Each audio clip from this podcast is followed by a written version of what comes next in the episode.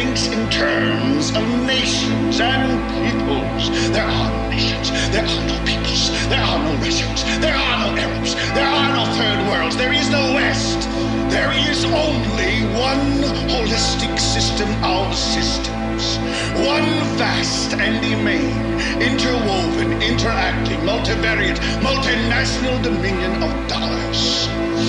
Petrodollars, electrodollars, multi-dollars, reichmarks, rims, rubles, pounds, and shekels. It is the international system of currency which determines the totality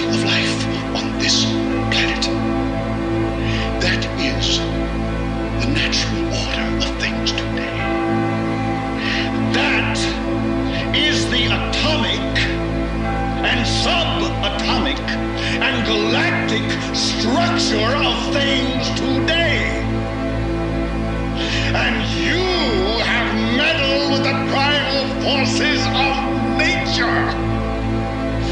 And you will atone. Am I getting through to you, Mr. Beale? You get up on your little 21 inch screen and howl about America and democracy. There is no America. There is no democracy. There is only IBM and ITT and AT&T and DuPont, Dow, Union Carbide, and Exxon. Those are the nations of the world today. We no longer live in a world of nations and ideologies, Mr. Beale. The world is a college of corporations, inexorably determined by the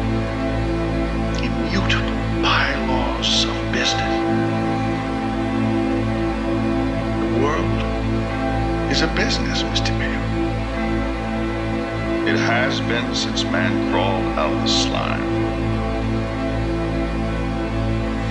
And our children will live, Mr. Beale,